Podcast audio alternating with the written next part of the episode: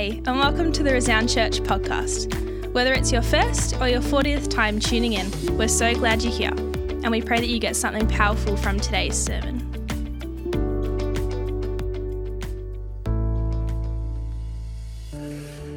Hey, well, it's great to see you all here this morning. A long weekend. To be honest, I said to Ruth this morning, I said, hey, it's a long weekend. It's a beautiful day. Probably won't be too many people here. Um, and you're all here, so let's put our hands together and thank one another for being here.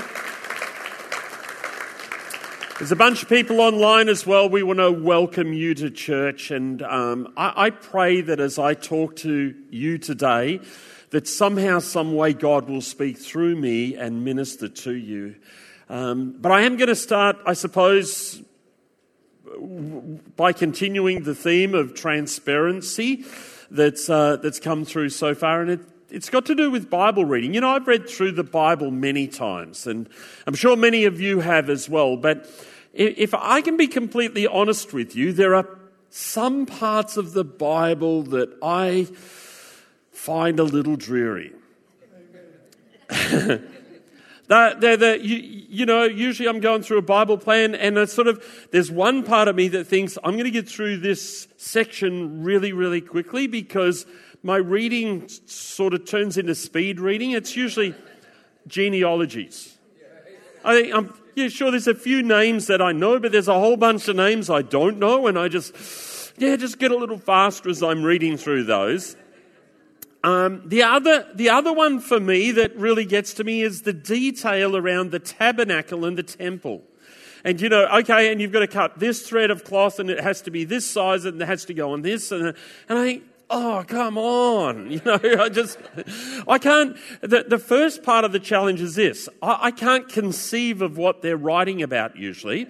And even though I've looked at all sorts of diagrams and photos and things, I just still can't imagine what this is going to look like and where it's going to go. And, and so I just get, I just get a little lost on the detail there. And so I breeze through that, that, so those parts of the scripture in the hope that I can get to the more interesting stuff next. You know, I love the, I love the hero stories, the David and Goliath one, or I, I like the, the, the time where Jonathan, you know, in, in 1 Samuel, he and his armor guard, they went up and they defeated the Philistines. And they're the exciting bits for me. But you know, the other parts, they're there for a reason. And I'm not suggesting that you go home and you read genealogies or that you go home and just spend time pondering on the detail associated with the tabernacle being built. But, but what I do want to say is those things are important. Let me explain why a genealogy is important. Do, do you know, if there was no uh, detail following Ruth and I, our children wouldn't be here.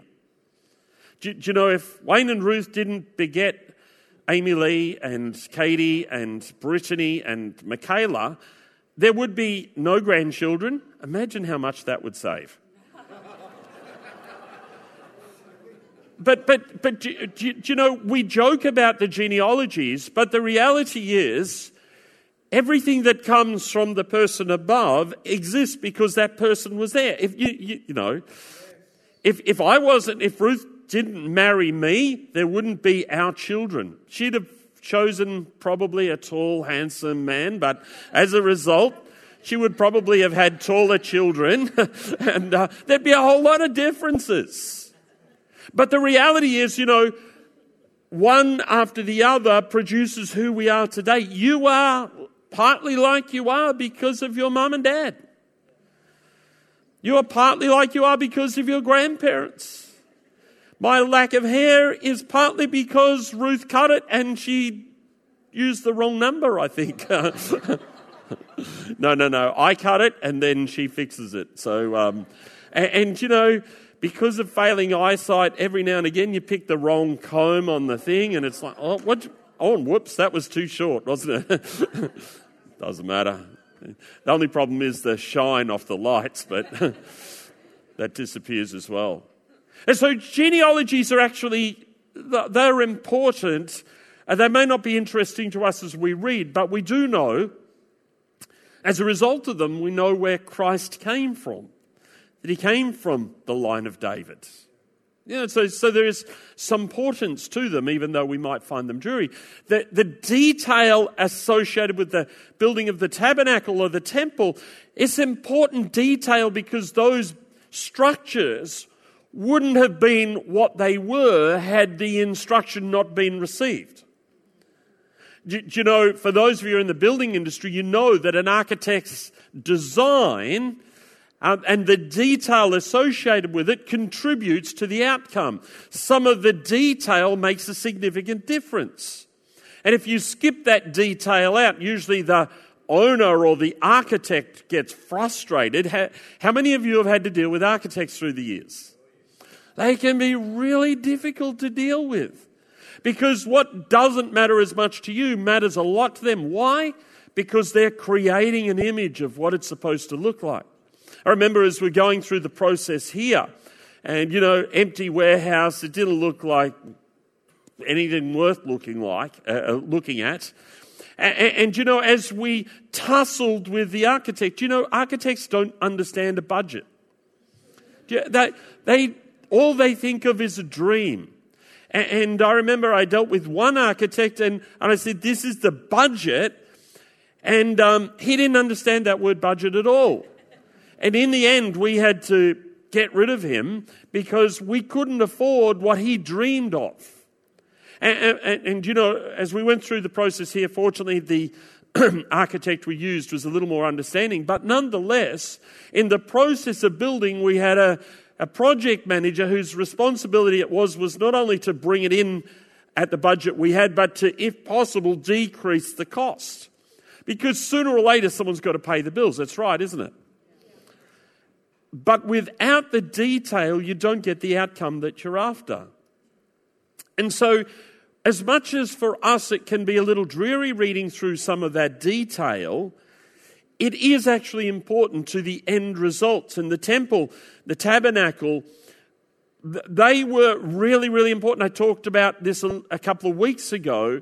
And, you know, much of what was detailed there was there to ensure that what was represented represented God and his values because it was said to be the place that God dwelled, both in the tabernacle and in the temple. And that's why it was important. Exodus 25 10 to 13 says this Have the people make an ark of acacia wood, a sacred chest, 45 inches long, 27 inches wide, and 27 inches high.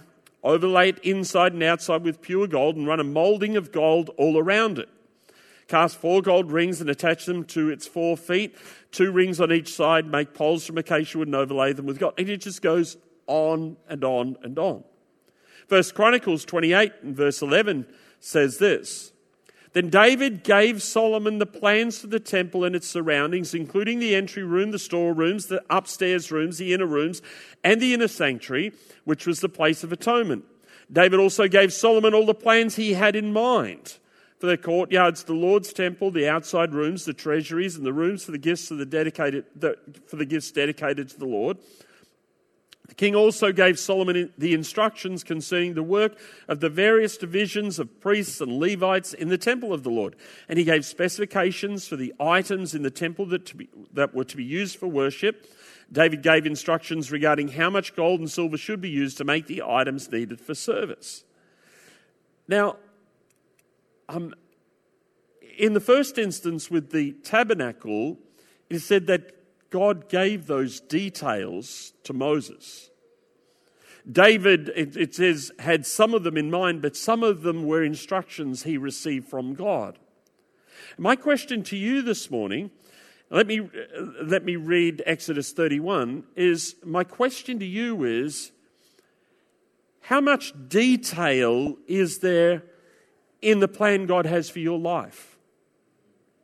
If He cares so much about buildings, how detailed are His plans for your life? Exodus 31, verse 1 to 5 says this Then the Lord said to Moses, Look, I have specifically chosen Bezalel, son of Uri, grandson of Hur, of the tribe of Judah.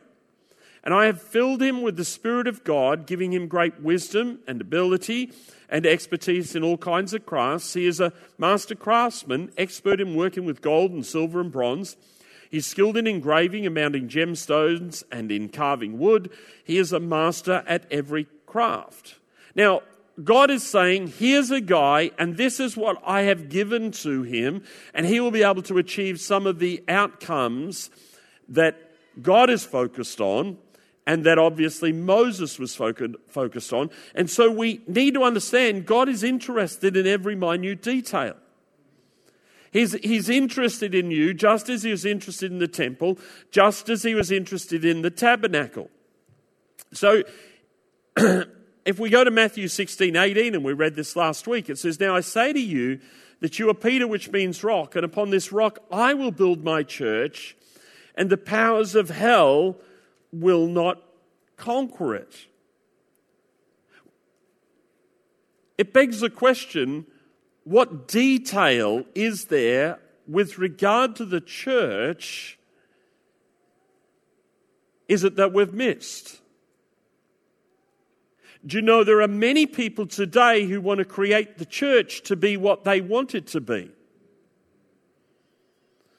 They imagine what they would like the church to be, and that's what they try and create.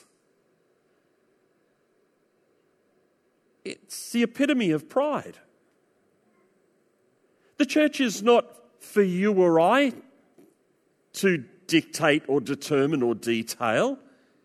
It's actually God's domain, it's His purpose, it's His design. And do you think, you know, if he went to all that trouble with the tabernacle and the temple, that somehow when it gets to the church, they do, oh no, almost anything goes. Do what you want. That's out of character for him. That's not the way it's supposed to be. And yet, in the day and age in which we live, the church is in its various forms, at times actually catering to the needs of the people rather than doing what God wants it to do. Why, why do we want to do it this? Oh, well, it just works. Everyone's more comfortable with that. No, no, no, but people won't, people won't come to church if we don't do it this way. I still think we should stick with international roast. I mean, we could find that in the scripture. In the King James, it says, have coffee, international roast. I think, thank you. As communion. I don't like coffee. I don't like international roast, but I do like economics. And international roast is way cheaper, easier.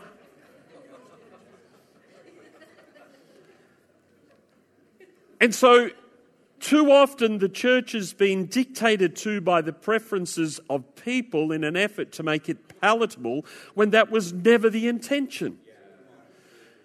And I, I, think Ruth mentioned the word, and some of you guys are here this morning, the, the word ecclesia, the called out ones. The point is to call people out and to gather in his name, not to go to the people and accommodate them, but to call them out to experience something different. God has got something different in mind for us. The goal is to be called out. As a matter of fact, while we go out, and Jesus said we're to go and preach the gospel, the goal is to call people out from where they are. You, know, entrance, if I can put it this way, to the church is through a decision for Christ. But often what we find today is those decisions are being decreased in their value and membership or attendance is more important. We are still in a place where God is calling us to a place of reconciliation. We've got to be careful what we do with the church. Why? Because it's God's. It's Jesus has said, I will build my church. And I, I wonder if what's been happening in the world, and you know, a couple of weeks ago when I started talking, I wonder if the turmoil we're experiencing, say, in the church, is the result of it being, uh, if you like, sorted out and returning to the place that God has in mind. You know, as a church, we have a, a governance structure. And um, the goal of the governance structure is for those who are there is to pray for wisdom and direction to clearly, accurately discern what it is that God wants to do here. And, and, and due to part of it is finding people like Bezalel. You, you, know, people called and gifted by God to do a specific task, and, and that's part of our responsibility. Acts chapter 2 and verse um, uh, 42 45 speaks about some of the things that the early church were involved in. And those things still apply. But ultimately, what we've got to do is do what Jesus is calling us to do. You, you know, we said this a little while ago, but um, our plan was to to begin uh, an, another congregation, if you like, out towards Pakenham in the Cardinia area. And it got a little stalled with, um, with some of the events over the last couple of years and things. Uh, but um, next Sunday, on the 20th, will be our first more public meeting on a Sunday afternoon in the Officer Community Hub, I think it is. We met there last Sunday afternoon with a bunch of people in preparation, but the God, why are we doing this? Because we want to reach people for Christ. Uh, you know, it's interesting. The most important thing Jesus said was the simplest thing to do go into all the, go into all the world and preach the gospel. Sometimes we like to complicate things when what he's asking us to do is not that complicated. The other thing we had planned to do was later in this year was to begin a, an, another campus, if you like, or another church out towards um, Lilydale Way. And, and the plan was uh, originally um, for Mitch and Tori to go out there and eventually begin something out that way. But what's actually happened, uh, Jossie and Jenny and a group of people have been gathering together here, and, and what's happened is there's been a, a melding together of the two in some form or another, and we're still in the process of working all that out. But why are we doing it again? It's to reach people for Christ. We forget, you know, we live in comfortable circumstances often, and we forget there are people in need. Now, they may not look like they're in need, but everyone is in need of a Savior and finding ways to reach those people is critical. Their, their eternal salvation is what's at stake. Do you know, over recent weeks, we've seen people pass away, public figures pass away, and, and in some ways their lives are celebrated. But in the back of my mind is the thought where's their eternal destiny? What's their final end? And it's easy to forget that this is our primary task, our primary responsibility. As unpalatable as it is, we need to remind ourselves of that when we're looking and thinking of the people around about us. Do, you know, in some ways, you know, talking about these two new congregations or discipling communities or eventually uh, churches, our timing's bad. In some ways, it's, it's, it's odd that we're doing it now because of all that we've gone through with COVID, what's actually happened is your resources get taxed. You know, there are less people willing to volunteer than ever before. Congregational numbers um, have in many places been halved from what they were prior to COVID. So some people will say, is this the right time? Well, with our natural eye, it probably isn't, but you know, we have a God who provides for all our needs. And what's required is a step of faith. And, you, you, you, know, God was less worried about the right time when he spoke to Moses. Because it wasn't the right time to speak to Moses. And Moses had all the excuses in the world, but what he did was he called him and asked him to do what he did with Pharaoh. And for us, we're doing what we're doing, believing that God has called us. And as we step out in faith, then we believe that God will provide and bring about the outcomes that He's promised. You see, it's not faith if it's guaranteed. You're guaranteed to get a cup of coffee. You don't need faith. A, sorry for those who are serving today, you might get bombarded. but you're guaranteed to get a cup of coffee if you walk. You don't need faith to do that. But you do need faith to get something that isn't already there and promised. Faith is a whole different realm. And, you know, as a church, one of the key criteria of the church is that we be those who exercise faith. You know, from a staff perspective, you know, Mitch is no longer on staff, Shannon's no longer on staff, Trent and Sarah at some point later in the year will no longer be here as well. Uh, Brittany is bursting at the seams and um, she's going to be taking some maternity leave apparently really, really soon. Um, I think you're already on maternity leave, but Britt, You're not? Not yet. Oh, wow. She's not on maternity leave yet. But um, she will be soon. I, I, I, don't need faith to say that. I can just tell, you know. and, and, and so, you know, from a staff perspective, people say the timing's not right. But we've got to act in faith, believing that God will provide. And, and, you know, whatever your circumstance, whatever your situation, it's faith that's critical here. Hebrews 11, verse 6 says this And it is impossible to please God without faith. Anyone who wants to come to him must believe that God exists and that he rewards those who sincerely seek him. As harsh as this might sound, I, I want you to think about it and ask yourself the question where is it that you're acting in faith? There's lots of things guaranteed. There's lots of things that you've built up through the years and you've got confidence and skill with. But the question is, where are you in faith? Maybe for a loved one. Maybe you're believing for God to work a miracle for someone that you care for, that someone that you love. It may be in your workspace where you, you, know things are just not going as they ought to, and a step of faith is required.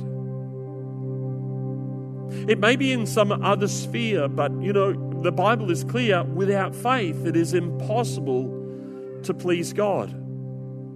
There's no way around it. And so we need to keep asking ourselves the question where am I exercising faith? Now, we understand that our daily habits and our daily practice is a, is a form of faith, but God wants us to believe for the impossible as well. And we need to push in on that. You know, if it doesn't matter to you, then it doesn't matter. And some of us don't exercise faith because we just, we've lost faith.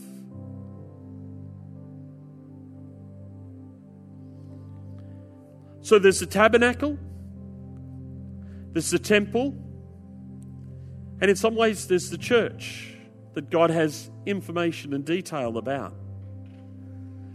But you know, in Corinthians, it doesn't go from temple to church, it goes from temple to you.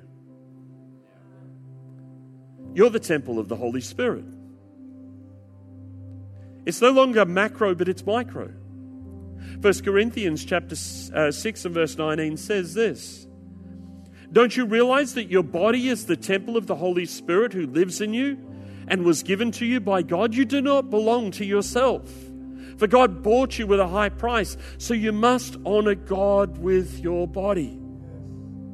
God has got a plan for your life. And it's as detailed as the genealogies. It's as detailed as the plan for the tabernacle or the plan for the temple or the plan for the church. But too often we step away, uh, unwilling to do the hard work that's required of detail.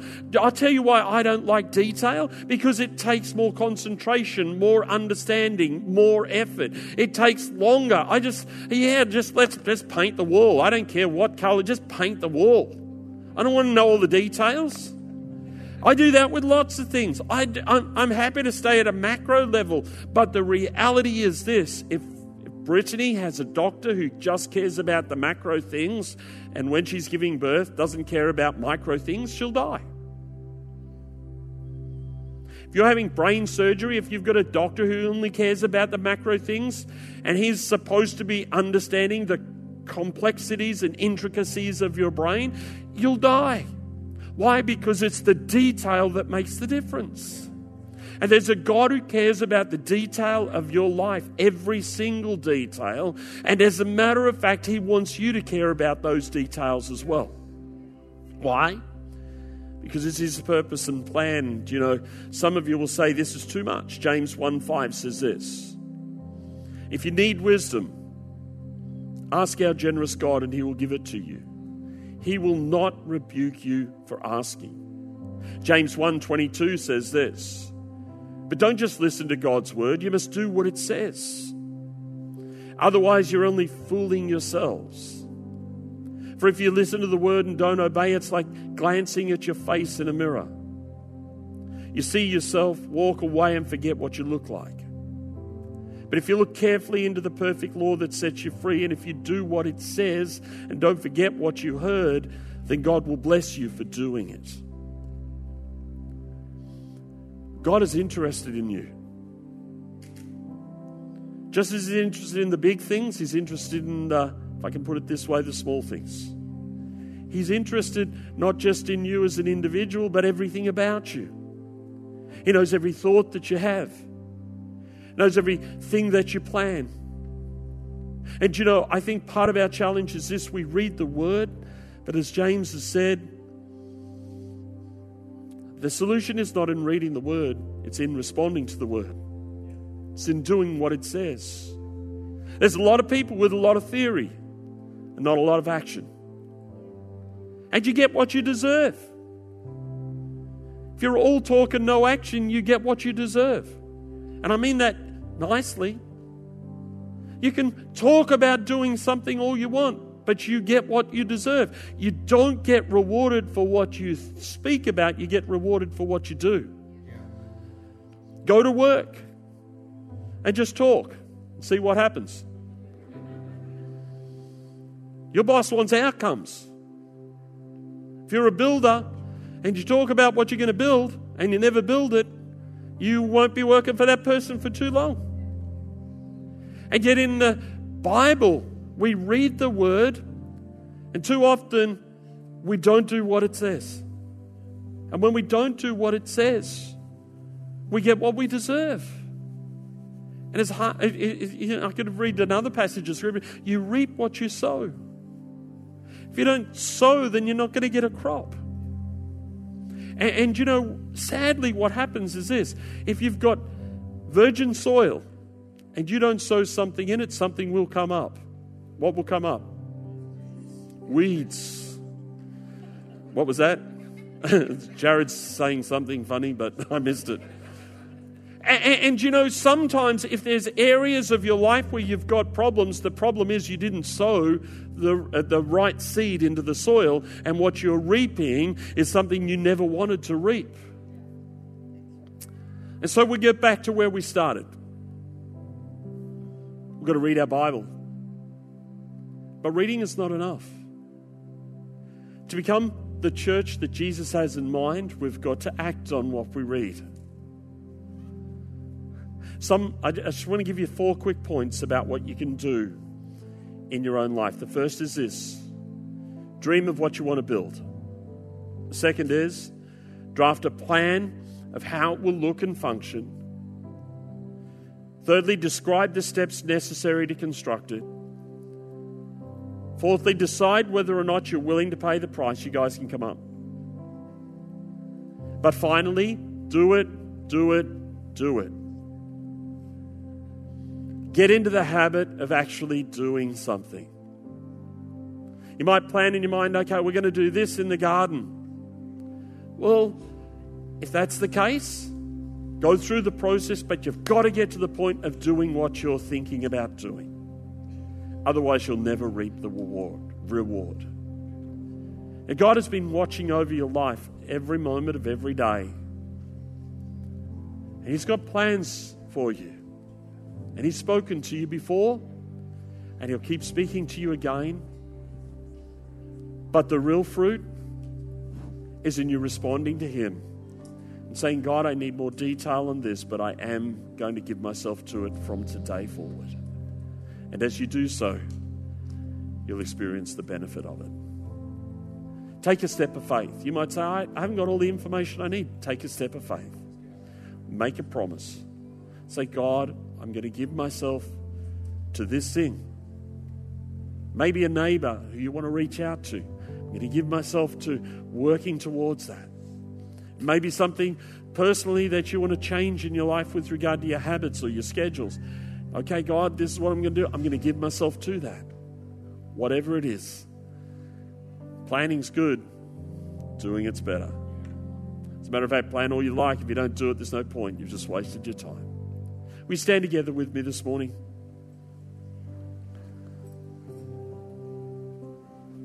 Jesus said, I will build my church. The gates of hell will not prevail against it. And the, the image there is that church is pushing against the gates of hell, not the other way around. It's forcing its way forward. There's a world to win. And we started this series by talking about the church and the way that it would change in the, in the next few years. Not just this local church, but churches across the nations. And the only way the church can really become all that God has in mind is responding to the challenge to do what He says. And so I'd like you to pray with me as I pray this morning, and let's just believe that as we enter into a new era as a church, God does something profound. Father, you know us all.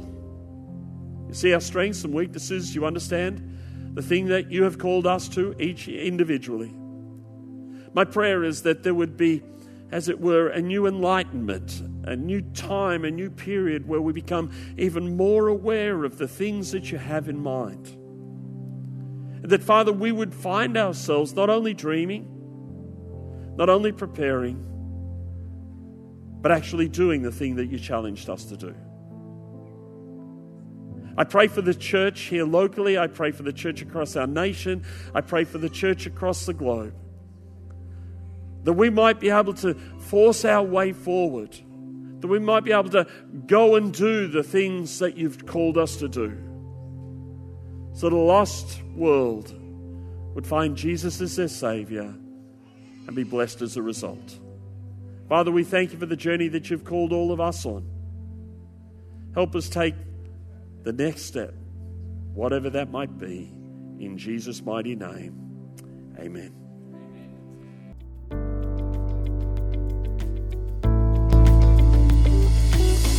Thanks for listening through this message recorded live at Resound Church in Melbourne. You can find out more about who we are online, including our service times and live streams. Have a great week, and we'll catch you next time.